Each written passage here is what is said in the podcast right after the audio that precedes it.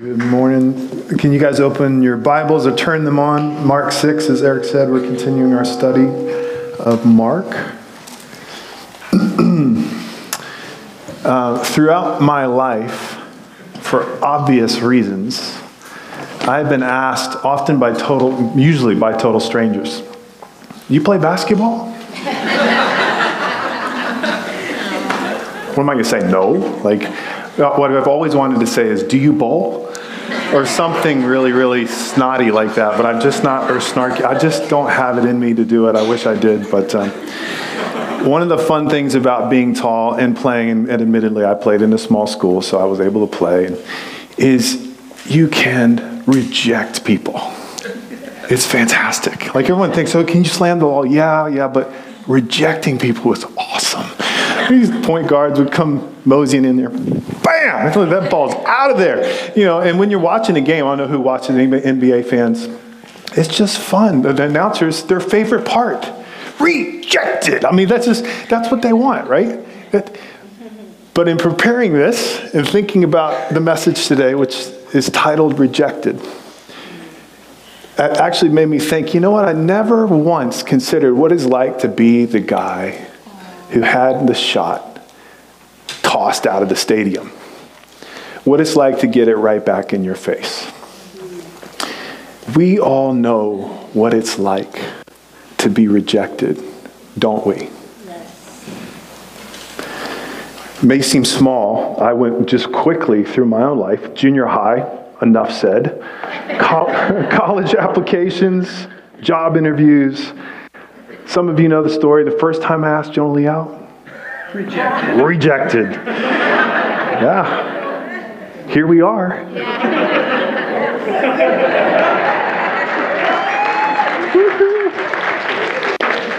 But in all seriousness, none of these experiences begin to compare. We're going to see that Jesus faces in our passage today. We've already seen this unexpected king face multiple challenges, have we not, to his authority from multiple sources. And here he faces unexpected rejection. We're going to see how he faces it personally, missionally, and even ultimately. So let's read together in Mark 6, beginning in verse 1. He went away from there and came to his hometown, and his disciples followed him. And on the Sabbath he began to teach in the synagogue, and many who heard him were astonished, saying, "Where did this man get these things? What is the wisdom given to him? How are such mighty works done by his hands? Is not this the carpenter, the son of Mary, and brother of James and Joseph and Judas and Simon? Are not his sisters here with us?" And they took offense at him. And Jesus said to them, "A prophet is not without honor, except in his hometown and among his relatives and in his own household." And he could do no mighty work there, except that he laid his hands on a few sick people and healed them. And he marveled because of their unbelief. I don't know about you, but as usual, it is easy to read through these stories and think, well, it's Jesus. Okay, yeah, I see what's happening, but it's Jesus. But I want to start right in this bit that we're here in Mark 6 and just help us to grasp a bit of his humanity. This is his hometown. Theologians think it's the second time since his public ministry that he's come back to his hometown, and it is the last one. It's his hometown, and admittedly, it's not much to speak of. Nazareth was described as a backwater of nobody's from nowhere. And that's the way they treated Jesus here as well. It was probably somewhere between 150 and 200 people, so not many. Some of those few people that were there, and apparently, ask very rude questions. We read them and they're like, oh, they sound basic. Here's this, I found this on Achan's commentary, and I'm going to paraphrase a little differently, but here's the gist of what they're asking. They asked 5 questions. I won't reread them. You can see them there. But here's the paraphrase of what they were trying to communicate. This guy is the Messiah? We've known him all our lives. Can't explain the miracles, the words he's saying, but we know who he is, a nobody and a nothing. That's the gist of what's being communicated. That's the feel of it. It's striking because they state these things so clearly, and yet the kind of questions they ask, I mean, especially the one about how are such mighty works done by his hands? What mighty works? The many healings. We've already talked about them. The leper restored, the paralytic, the sea calmed. Just in the last chapter, the woman with the issue of blood healed. I don't know how many knew about Jairus' daughter, but apparently they knew of mighty works. They call them out, but they don't make the connection between knowing the mighty works and saving faith and recognition of who Jesus is. In fact, Achan says, apart from the eyes of faith, no one will see Jesus for who he truly is. And Jesus marvels. That's the word we don't use often. He was amazed. Amazed at what? Amazed at their unbelief, their lack of faith. You know, there's only one other time in the Gospels where it says that Jesus marveled. Do you remember what it is? Does anybody? Anyone remember?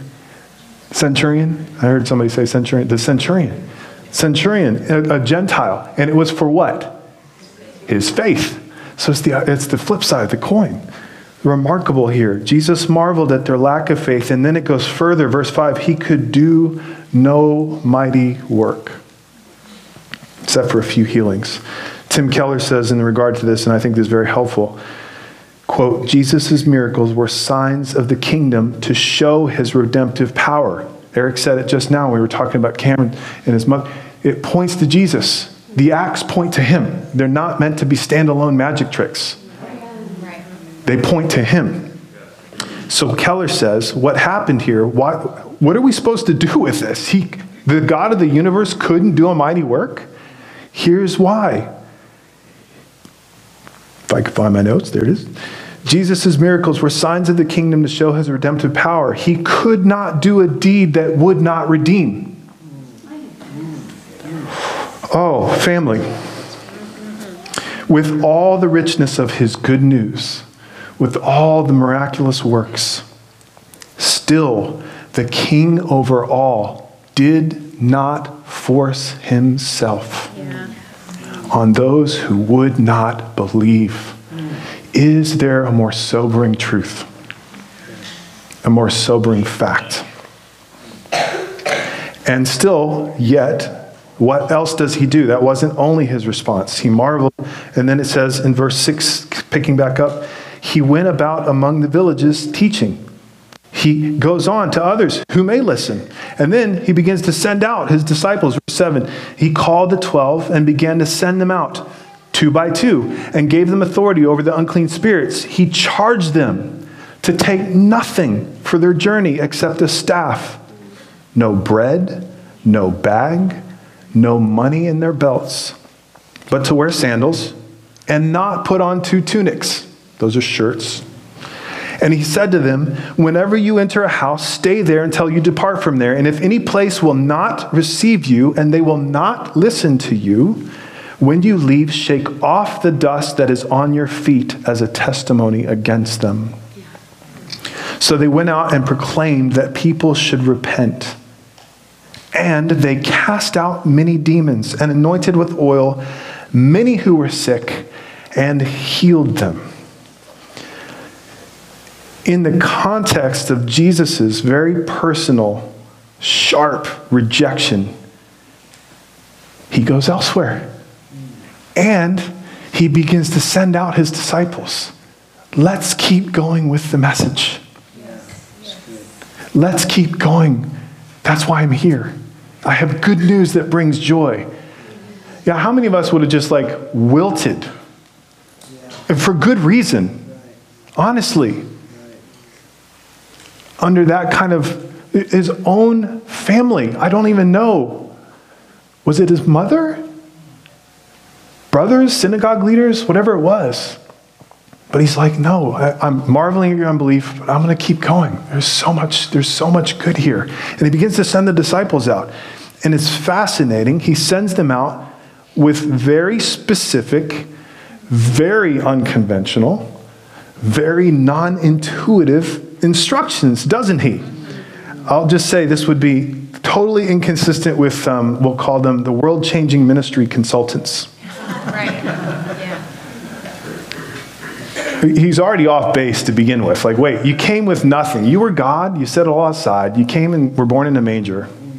What's up with that? Like, not going to exert any power? Well, okay, well, I'm seeing some of the works, but apparently the works aren't connecting Jesus. So maybe you could, like, we'll do a little more strategic planning. We'll put some things together. These guys aren't ready. I don't know what you're thinking. But, and even 2x2, nice try for the redundancy, but you're going to need more than that. Like, honestly, like, we literally just step aside and think we can read over this and miss it. He does not ask conventional things. It's not conventional wisdom. It's not thorough preparation. It's not deep stores. It says no bags, no money in their belts. Now, is it holy? I have seen this misused. I'm sure many of us have. Like, no preparation whatsoever. If you are a student, you need to work hard. You need to do your homework. You need to study. You need to apply. This scripture is not meant to tell us that you don't need to apply yourself, that you don't need to be diligent. What does Peter say? We talked about it. Make every effort. That's what's in view here. What is his view is that Jesus is sending us out.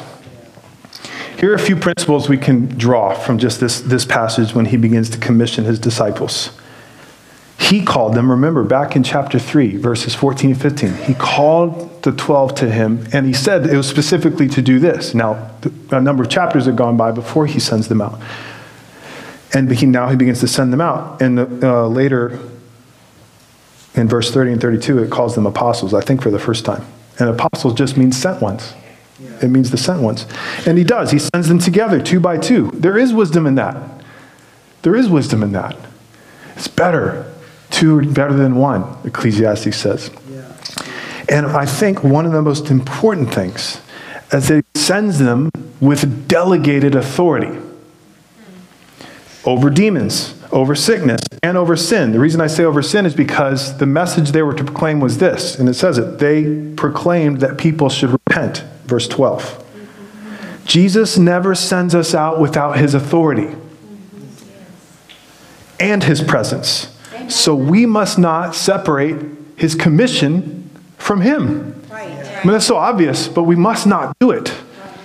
We must not separate our effort to walk in his ministry from him and from his word. This includes casting out demons and healing, as we just talked about and highlighted this morning, and there are other examples. They must all link back to him. Why? Because the signs are meant to point to him. That is so important. This is the way Jesus is beginning to frame ministry. He was like, well, we'll get to the Great Commission. Why are we talking about this now? Because he's doing mission now. He's sending his disciples out now in the face of rejection. Amazing. The word is to repent. It's very simple. Again, they're doing the same thing. He said, repent for the kingdom of heaven is at hand. They say, proclaiming everyone should repent. They're not overly prepared. They're not certain. They simply go and they simply preach to whoever listens. And then he does. He gives them direction for how to respond when people don't respond, which, by the way, just happened to him. Shake the dust off your feet. Not call fire down from heaven. Not unload the insults on your socials about this community or this group of people or this type of people. No, it's just shake the dust off. There's some cultural things related to that. And in essence, of course, the distinction between Jew and Gentiles was strong. And so when the Jews left the Gentile town, there was a tradition, rabbinic tradition, to shake the dust off. It's like, none of them is touching me anymore. So I'm sure he was playing on that a little bit here, but he's turning it from, it's not Jew-Gentile. It's, are you listening or are you not listening? Are you rejecting or are you receiving?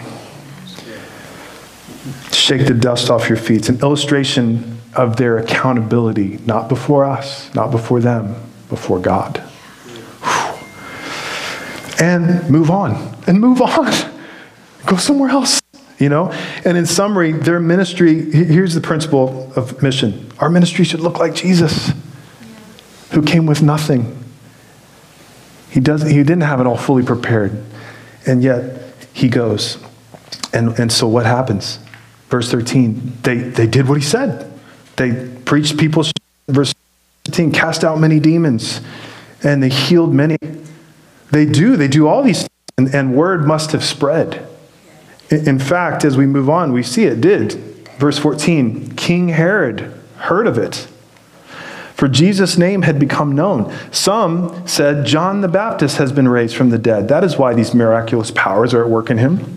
But others said, he's Elijah. And others said, he's a prophet, like one of the prophets of old. But when Herod heard of it, he said, John, whom I beheaded, has been raised.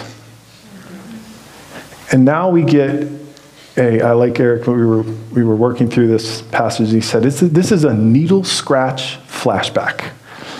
So remember, Mark is a travel documentary. It's basically like a memory book, and we're looking at these pictures. And so now we're going to get a really abrupt and somewhat lengthy and honestly lurid and unpleasant flashback of what has happened here.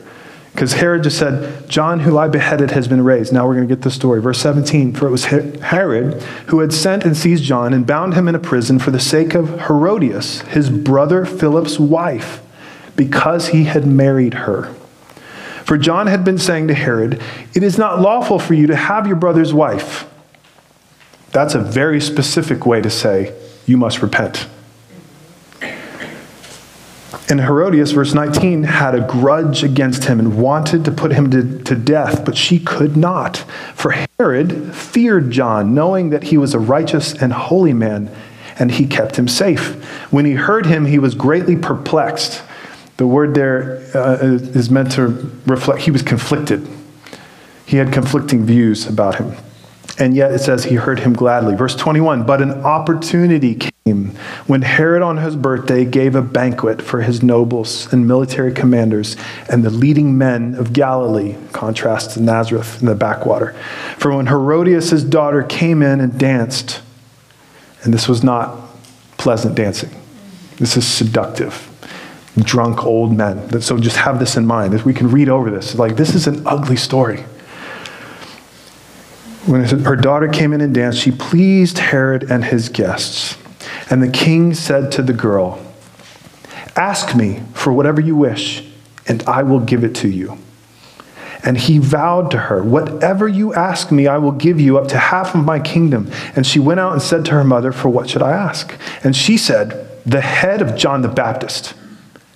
And she came in immediately with haste to the king and asked, saying, I want you to give me at once the head of John the Baptist on a platter. And the king was exceedingly sorry, but because of his oaths and his guests, he did not want to break his word to her. And immediately the king sent an executioner with orders to bring John's head. He went and beheaded him in the prison and brought his head on a platter and gave it to the girl, and the girl gave it to her mother. When his disciples heard of it, they came and took his body and laid it in a tomb. Why here? Before I answer that, or try to answer that, I want to encourage us in our Bible reading, because I've been encouraged by this, and even just in dialogue with Eric and the brothers. We were away, by the way, for our elders retreat this week. Privileged to be away, and one of the highlights was praying for you all. Just raising you guys to the Lord, loved it. But one of the things that Eric helped me with in particular in this passage was just, look, why is this here? And so what I wanted to encourage you in your Bible reading is, can you talk about it with one another? You don't have to be in a Bible study. You don't have to be, it doesn't have to be in a meeting.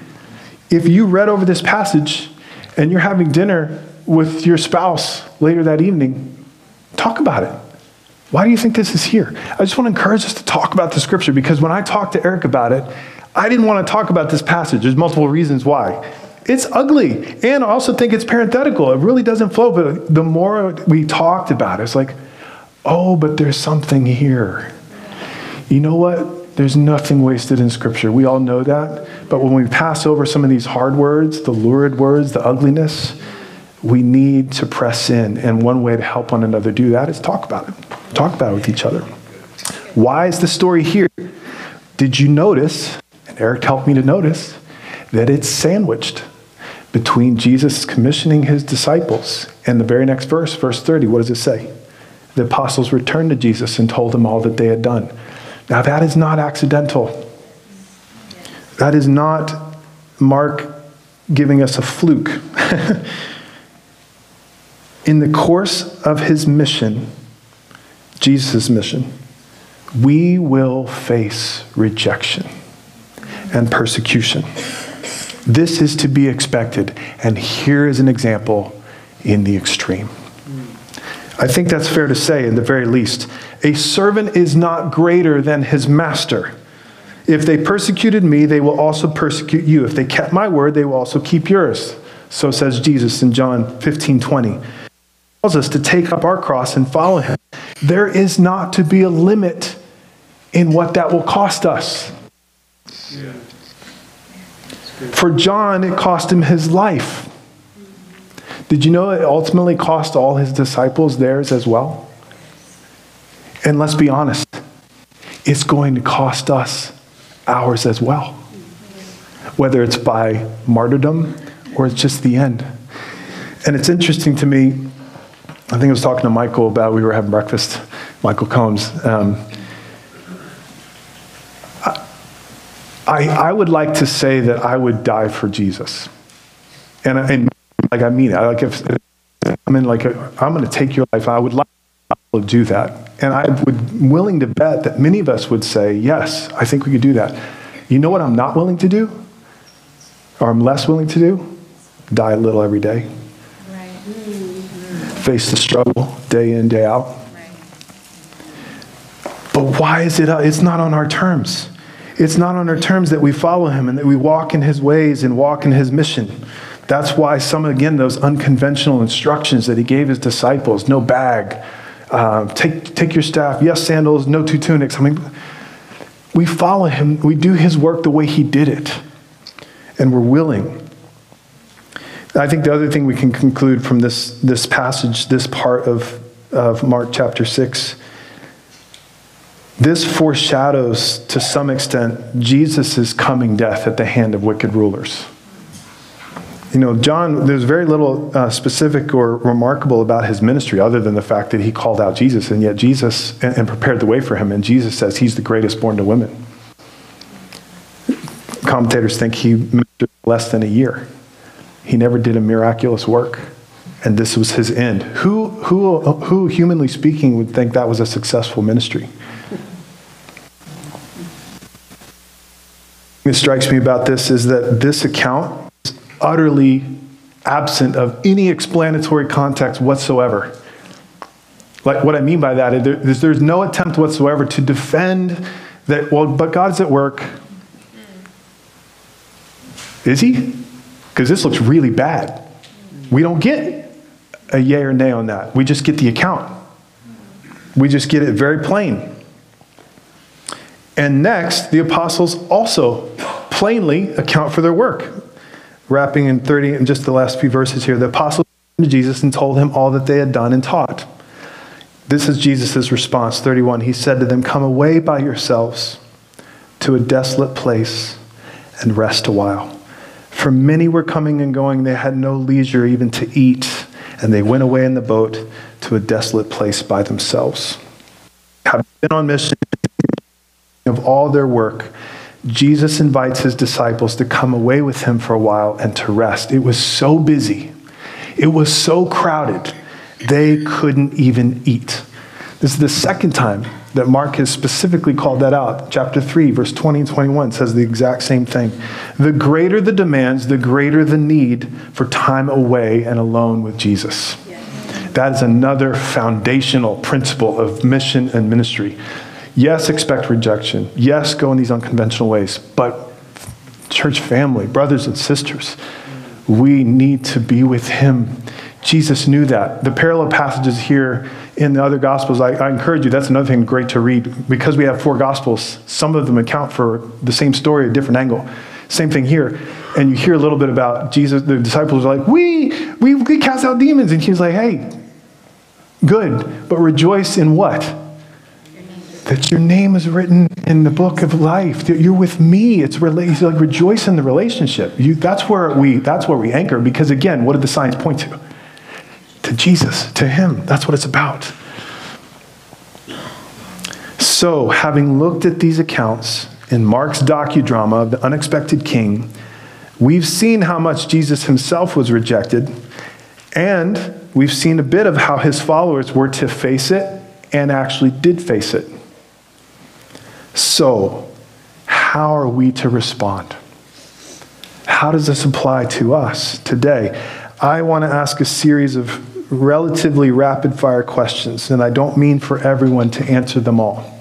But I want to encourage you, as I do, to listen, because I trust that the Holy Spirit is always working. He's always speaking to us. And I think one or more of these questions may specifically address you and where you are. When it comes to faith in Jesus, there are roughly two kinds of people, and I really debated whether or not to do this, because I hate when people say there are two kinds of people in the world, because there's never two kinds of people in the world. Roughly, okay, work with me. There are roughly two kinds of people when it comes to faith in Jesus. Those who are rejecting and those who are being rejected. I think that's a fair bucketing. So my question number one is this. Are you rejecting him? Don't answer too quickly.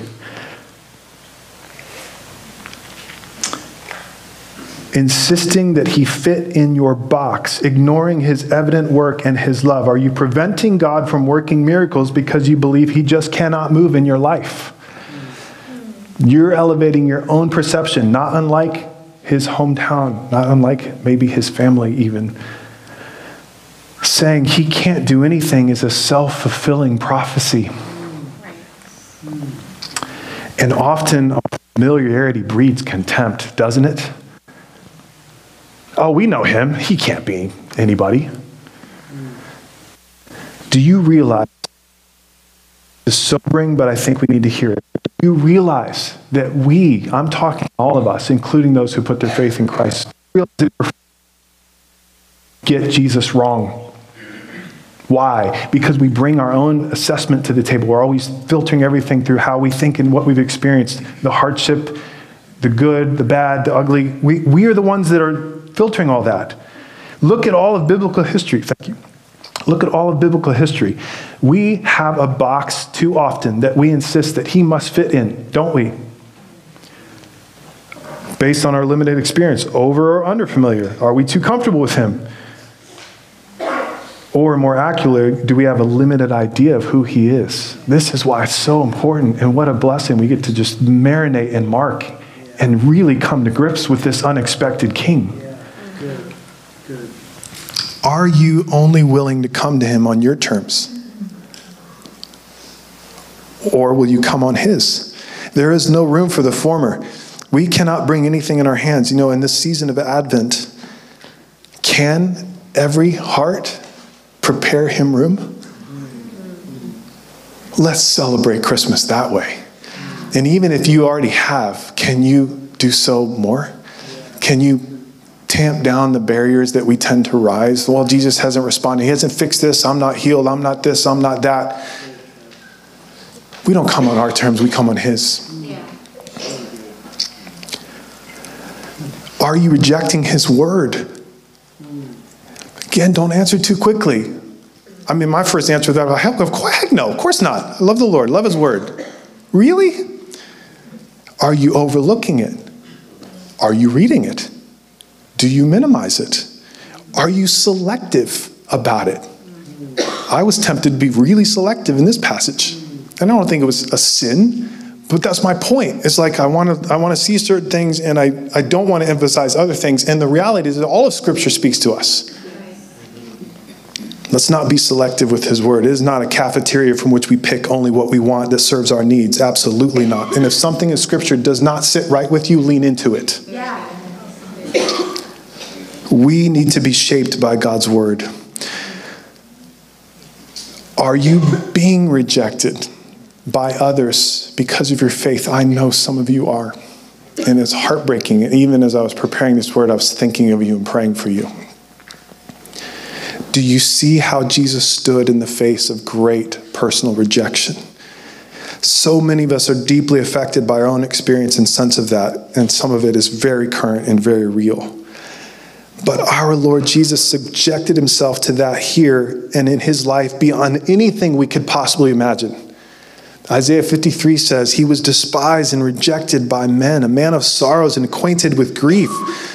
For that reason, can I encourage you? You don't need to be ashamed. I don't want to minimize your suffering if you are experiencing rejection because of him. But I just want to point you to the fact, here's how he endured. Here's how he endured it. Jesus bore it with grief, yes, I think, but with love. He feels it deeply. And Hebrews says he's able to sympathize with us in our weakness, in our experience. But it wasn't just in this moment that he was rejected. He went all the way to the cross. He empathizes with his people, and for the joy set before him, he endured it. Are you willing to follow him in his ministry on all his explicit terms, including facing rejection? Do you expect him to ask only things that are reasonable? We may not actually have our heads chopped off. I hope not, many of us. But are we willing to count the cost to follow Jesus day in, day out, trusting him to supply our daily needs? Go as he sends us with the delegated authority that he gives us. Do we rest in him and in his work, not in whether we're successful or not, not in whether we've been received or not, or rejected? We rejoice not in achievement, but in relationship. That's so much what about it is. So, and then finally, I just want to say, do we recognize, and Achan says this, and Daniel Achan in the commentary on this passage says, the kingdom advances mysteriously in the midst of rejection, and even the death of God's choice servants, through John, the disciples, through faithful followers throughout redemptive history. Read the chapter 11 of Hebrews, and even now through us today, exactly as Jesus has done himself. Isaiah goes on in chapter 53, it says, all we like sheep have gone astray. We've turned every one to his own way. The Lord has laid on him the iniquity of us all. Verse 11 says, out of the anguish of his soul, he shall see and be satisfied. By his knowledge shall the righteous one, my servant, make many to be accounted righteous, and he shall bear their iniquities. Brothers and sisters, the Christian faith, Jesus' work, was in the midst of rejection, the midst of what looked like absolute failure. And that is what we are called to and through, because exactly at that moment is how God met us. Do you know why we're not rejected by God? Because Jesus was rejected where we should have been, in an absolute and an ultimate sense. And that is our hope. That is our hope now. Because he was rejected, we are ultimately accepted. We are received. So, can I ask us to stand? And let me just pray.